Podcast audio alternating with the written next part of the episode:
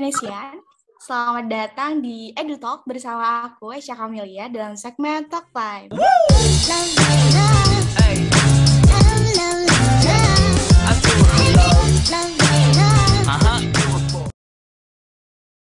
Baiklah, nih buat teman-teman sebelumnya di sini aku akan memperkenalkan dulu mengenai EduTalk sendiri. EduTalk itu adalah sesi sharing bersama mahasiswa berprestasi ataupun alumni IPB, di mana EduTalk ini akan menghadirkan narasumber yang sangat luar biasa, yang pastinya super duper kece, keren pokoknya. Dan EduTalk ini merupakan salah satu program kerja dua mingguan dari Kementerian Akademik dan Prestasi IPB Lamansua. Baiklah teman-teman, mungkin editor kali ini kita akan mendatangkan gestar yang sangat luar biasa banget. Dan mungkin teman-teman udah kenal nih, karena udah sangat booming banget gestar kali ini di sosmed, udah gak asing lagi, ya kan? Siapa nih? Ayo coba ditebak siapa. Nah, dia adalah Muhammad Hawaris dari Fakultas Perikanan dan Ilmu Kelautan Angkatan 2019. Coba nih dicek ya, cek cek cek. Halo Hawaris. Hai hai hai. Halo Eca. Halo. Gimana kabarnya Hawaris? Alhamdulillah dari segala aspek Hawaris saat ini sehat, bugar, baik dari segi akademik, keuangan ataupun rohani, Eca. Baiklah teman-teman, sebelum Hawaris memperkenalkan diri lebih lanjut lagi, sebelumnya aku di sini akan memperkenalkan diri dulu ya tentang Hawaris. Nah, Hawaris ini merupakan mahasiswa dari Fakultas Perikanan dan Ilmu Kelautan angkatan 2019. Berarti bisa dikatakan angkatan 56. Nah, Hawaris ini sangat bersemangat dan juga suka bersosialisasi suka berprestasi juga, karyanya sangat banyak sekali. Nah, kalau untuk prestasinya jangan ditanyain lagi. Dan yang aku notice di sini prestasinya mengenai Hawaris adalah Hawaris ini merupakan uh, mahasiswa berprestasi tahun 2022 di Fakultas Perikanan dan Ilmu Kelautan. Tahun 2022 eh 2021 ya? 2022 ya Hawaris ya? 2022. Wah, keren sekali nih. Dan untuk pengalamannya, juga nggak kalah keren, Hawaris pernah menjadi ketua divisi kompetisi di acara Vision 2.0 dan juga sekarang atau masih sekarang ya, masih di Dekap Cita ya Hawaris ya? Iya, masih memegang amanah menjadi founder dan presiden di Yayasan Dekap Cita. Masya Allah. Baiklah, langsung aja karena itu tadi cuma kecil banget mengenai Hawaris yang aku kenali. Nah, mungkin Hawaris silahkan untuk memperkenalkan diri terlebih dahulu biar teman-teman lebih mengenal dalam nih sosok Hawaris. Halo teman-teman semua pendengar podcast Edu Talk. Perkenalkan, namaku Muhammad Hawaris. Aku berasal dari keluarga sederhana yang cukup serius ketika berbicara tentang akademik. Karena ibu saya seorang guru, dan selalu mewanti-wanti saya untuk serius dan fokus terhadap akademik. Gitu. Tumbuh di keluarga pendidik, belajar pelajaran yang sangat berharga, yakni berbagi gitu, berbagi ilmu, tenaga, bahkan berbagi mimpi. Aku berasal dari Departemen Manajemen Sumber Daya Perairan, Fakultas Perikanan dan Ilmu Kelautan, Institut Pertanian Bogor, selama dalam kurun satu tahun terakhir, aku aktif menginisiasi, membangun dan mendirikan sebuah yayasan yang kunamakan Yayasan Dekap Cita. Yayasan ini merupakan wadah aktualisasi yang aku bentuk untuk mengembangkan pendidikan di Indonesia, khususnya di wilayah pesisir. Nah, Dekap, Yayasan Dekap Cita ini berfokus pada penanaman dan pendampingan kebiasaan baik dengan konsep iptek yang dipadukan dengan kearifan lokal di wilayah pesisir di Indonesia. Seperti itu, Eca. Keren banget. Ini yang uh, aku sama-sama angkatan 56 aja udah kayak, wah ini udah melejit banget nih Hawaris ini. Oke, okay, baiklah. Iya, eh, teman-teman, kebetulan Hawaris ini juga sangat jago banget nih dalam hal kepenulisan.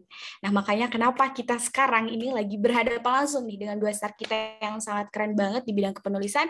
Karena tema EduTalk kali ini adalah How to Write Interesting Essay.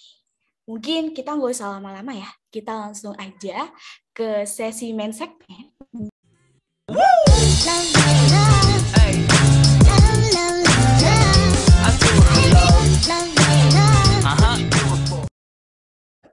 Oke, uh, di sini teman-teman bisa menggali banyak informasi, pengalaman juga dari sosok besar kita, Khawaris, pada bagian penulisan ya, pada bidang penulisan juga. Nah, di sini mungkin uh, pertanyaan yang pertama, pertanyaan mendasar ya yang akan ditanyakan adalah menurut Hawaris sendiri, uh, sederhananya esai itu gimana sih? Menurut rumus sederhana Hawaris, esai itu adalah sebuah karangan, karangan prosa tentunya yang membahas sebuah masalah secara sepintas dari sudut pandang penulis. Gitu. Atau secara sederhana lagi, esai itu adalah sebuah opini yang sifatnya subjektif, subjektif dan argumentatif. Nah, di dalam esai ini berisi sebuah pandangan atau ekspresi pribadi dari penulis mengenai sebuah hal yang sedang terjadi atau sedang berlangsung di kalangan masyarakat. Nah, Hawaris di sini kadang teman-teman tuh masih pada bingung gitu. Kayak apa sih bedanya esai sama KTI kira-kira boleh nih di spill dikit aja. Apa sih yang membedakan antara esai KTI gitu? Yang paling umum lah. Kalau secara umum uh, sangat bisa dibedakan ya teman-teman antara esai dan KTI di mana kalau esai itu lebih sederhana dibanding uh, eh, KTI gitu. Dan KTI lebih kompleks. Mulai dari. Susunan strukturnya mulai dari susunan uh, lampiran ataupun komponen-komponen pendukung lainnya gitu. Pun demikian, LKTI dan esai ini masih terbagi atas beberapa cabang lagi, di mana kalau untuk uh, esai sendiri itu dibagi atas dua, esai ilmiah dan esai populer. Esai ilmiah ini uh, tujuannya menjurus ke suatu bidang atau ilmu masalah tertentu gitu. Kalau esai populer itu akan menjurus ke suatu bidang atau ilmu masalah yang pembahasannya secara umum gitu. Ketika disandingkan dengan LKTI, LKTI itu terdiri atas dua gitu, LKTI gagasan dan LKTI penelitian. Jadi ketika disandingkan, esai dan esai dan LKTI ini memiliki banyak perbedaan dan bisa dibedakan secara umum gitu. Oke, baiklah. Tadi membahas masalah sederhana ya, sederhana dari esai sendiri. Tapi Waris uh, uh, bisa dikatakan mungkin sederhananya esai itu setiap orang beda-beda gitu ya. Nah, ini nyambung juga nih sama pertanyaan ini. Kadang kita ketika mencari ide, itu orang-orang itu kayak menginginkan idenya itu yang sangat wow gitu. Yang sangat mempunyai hmm. bobot nilai yang tinggi nih, idenya harus tinggi nih gitu. Idenya harus benar-benar bagus nih. Nah, itu bagaimana sih cara kita memunculkan ide untuk memulai penulisan esai? Eh, teman-teman yang sempat mendengarkan podcast kali ini, ternyata teman-teman ada hubungan yang kuat antara kemampuan kita dalam memunculkan ide yang baru dan berbeda dengan luasnya wawasan yang kita miliki. Semakin luas wawasan yang kita miliki atau yang kita punya, maka akan semakin mudah pula kita memunculkan ide-ide yang berbeda. Mungkin akan sedikit bercerita. Contoh yang paling bisa kita Contoh dan menggambarkan argumen yang telah kuberikan tadi, ini terjadi pada keluarga Medici pada abad ke-14. Mereka adalah keluarga yang menguasai perbankan di Italia pada saat itu. Mereka bermaksud mendukung seniman pada saat itu. Nah, mereka mengumpulkan orang-orang dengan latar belakang yang berbeda dan membentuk kelompok-kelompok tertentu. Mereka akan mengumpulkan seniman, mereka mengumpulkan filsuf, arsitek, ilmuwan, pematung, bahkan penyair, teman-teman. Dan ketika semua orang ini bertemu, bergabung dalam sebuah forum, dalam sebuah ruangan, ternyata sangat mengejut, mengejutkan bahwa ternyata akhirnya muncul sesuatu yang baru yang sangat berbeda dari apa yang dibayangkan sebelumnya. Inilah yang uh, sering kita katakan efek Medici, bahwa ketika setiap orang punya wawasan dan sudut pandang yang beragam, dan kita hadapkan pada permasalahan yang sama dalam satu ruangan, maka wawasan akan semakin berkembang. Mereka pun akan lahir sebagai pribadi yang memunculkan ide-ide yang baru dan berbeda serta inovatif. Teman-teman, dari cerita ini apa yang bisa kita tangkap gitu? Yang pertama adalah perluas minat kita. Kalau saat ini teman-teman hanya berminat pada satu hal saja, hanya berminat pada satu bidang saja, atau hanya mendalami satu keahlian saja, maka ide-ide teman-teman akan terkunci hanya pada bidang itu saja. Gitu. Namun jika teman-teman memperluas minat teman-teman, akan semakin banyak wawasan yang teman-teman miliki serta keragaman bidang yang akan memudahkan memunculkan ide-ide yang baru. Yang kedua adalah perbanyak membaca buku di berbagai berbagai area yang bahkan tidak teman-teman sukai gitu. Teman-teman hanya suka sesuatu yang berhubungan dengan antar manusia mungkin atau berhubungan dengan sains mungkin atau mungkin berhubungan dengan sejarah mungkin. Alangkah baiknya teman-teman memperkaya hasanah pengetahuan teman-teman dengan memperbanyak membaca ilmu di bidang-bidang lainnya gitu. Pun demikian akan berkorelasi dengan solusi yang ketiga, di mana teman-teman kita ketika tidak menyukai untuk membaca buku, setidaknya teman-teman yang ketiga bergaullah dengan orang-orang yang dari sudut pandang yang beragam gitu. Seperti yang dilakukan pada uh, Medici pada saat itu. Mereka uh, membuat uh, sebuah forum mengumpulkan arsitek, mengumpulkan seniman, filsuf, ilmuwan ataupun pematung gitu. Dan akan menambah wawasan orang-orang tersebut gitu. Jadi intinya teman-teman semua untuk memunculkan sebuah ide baru, ide yang menarik ada tiga hal. Yang pertama, perluas minat kita. Yang kedua, perluas area atau buku yang kita baca. Dan yang ketiga, perluas orang-orang yang bergaul dengan kita. Teman-teman, boleh di garis bawah itu ada beberapa poin yang harus teman-teman kuasai. Jadi, benar ya, perbanyak relasi itu juga bisa nih jadi salah satu support kita untuk memunculkan ide sebuah karya kayak gitu. Sekarang ini bagaimana sih menurut Hawaris ya, bagaimana caranya biar esai kita itu menarik dan dilirik gitu oleh juri? Apakah judulnya harus panjang atau judulnya harus uh, kolaborasi antara bahasa Inggris sama bahasa Indonesia atau hmm. emang seperti apa nih menurut Hawaris? Iya. Uh, satu hal yang uh, mungkin bisa ku highlight di sini uh, perihal bagaimana cara kita menarik atensi juri itu berbeda-beda ya karena terus terang jurinya pasti berbeda-beda dengan pemikiran yang berbeda-beda. Tapi yang bisa kita garis bawahi bahwa terdapat beberapa kaidah-kaidah yang perlu kita lakukan, tips dan trik yang perlu kita lakukan untuk bisa menarik atensi juri gitu. Hal-hal yang sering kulakukan yang pertama itu adalah membuat judul yang menarik. Jadi teman-teman nggak perlu uh, membuat judul yang panjang, yang panjangnya uh, bukan main gitu loh. Jadi buatlah judul sesingkat mungkin dan cepat dipahami dewan juri gitu.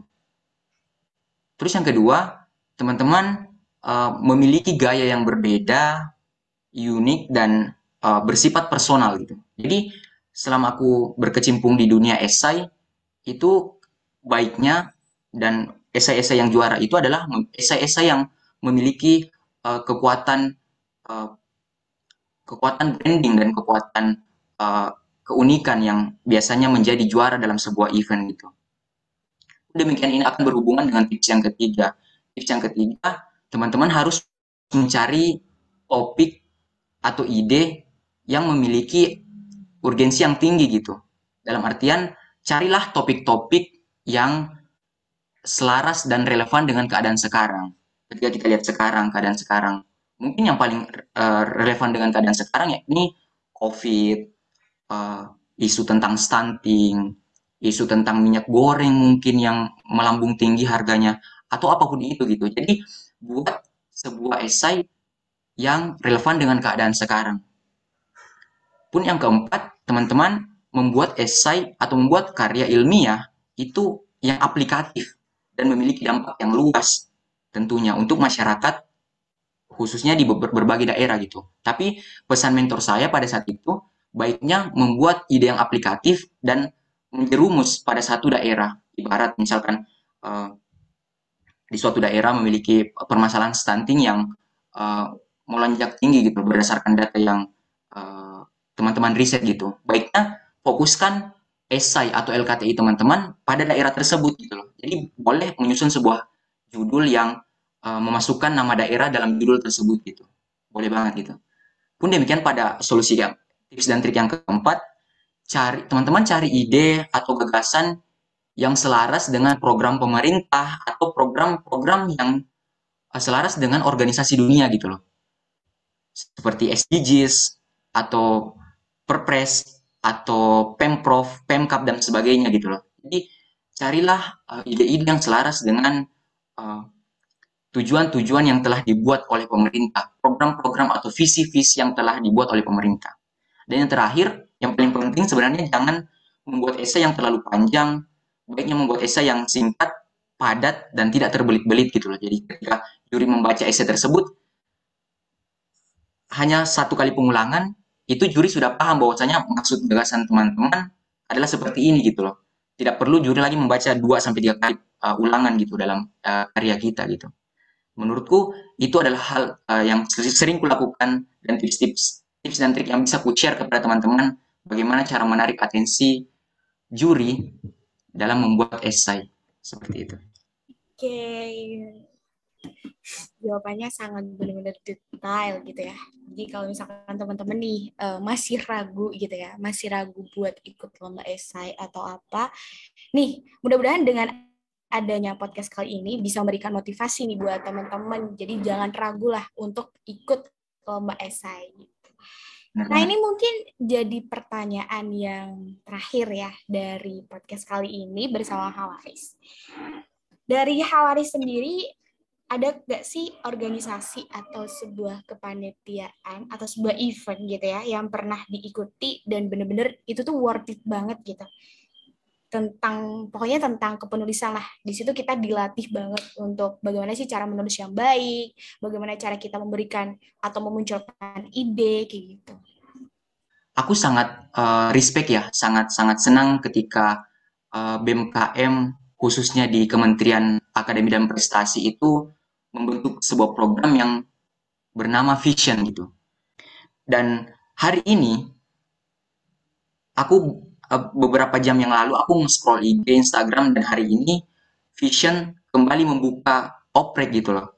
Dan alangkah bersalahnya teman-teman semua, alangkah bersalahnya kita ketika kita tidak terlibat langsung dalam wadah bernama Vision ini gitu. Dan menurutku salah satu wadah yang terbaik dan sehat di IPB untuk bertumbuh dan berperan khususnya di bidang kepenulisan aku akan menyebutkan vision gitu loh vision yang menjadi salah satu faktor yang membuat aku seperti sekarang Oke, luar biasa banget nih uh, jawaban yang terakhir nih teman-teman. Jadi udah terjawab ya teman-teman jangan lupa daftar, jangan lupa pantengin terus IG Vision IPB karena di situ nanti bakal ada informasi mengenai kapan opreknya, terus mentornya siapa aja gitu. Jangan sampai ketinggalan.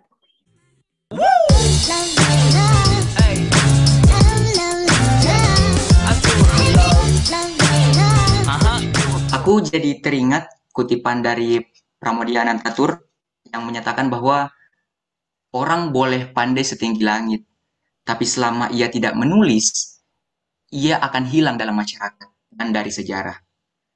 Menulis adalah bekerja untuk keabadian. Baiklah teman-teman, uh, itu tadi merupakan uh, perbincangan kita ya dengan gue kita. Buat teman-teman yang sudah mendengarkan dan terutama khususnya buat uh, Hawaris ya di sini mau ucapin terima kasih banget buat Hawaris yang udah nyempetin waktunya, yang udah nyempetin tenaganya juga, yang mau berbagi pengalamannya kita semua. Kita mau ucapin terima kasih. Buat teman-teman jangan lupa juga follow nih, follow Instagram uh, Akpres BEM Edu. Wassalamualaikum warahmatullahi wabarakatuh. See you.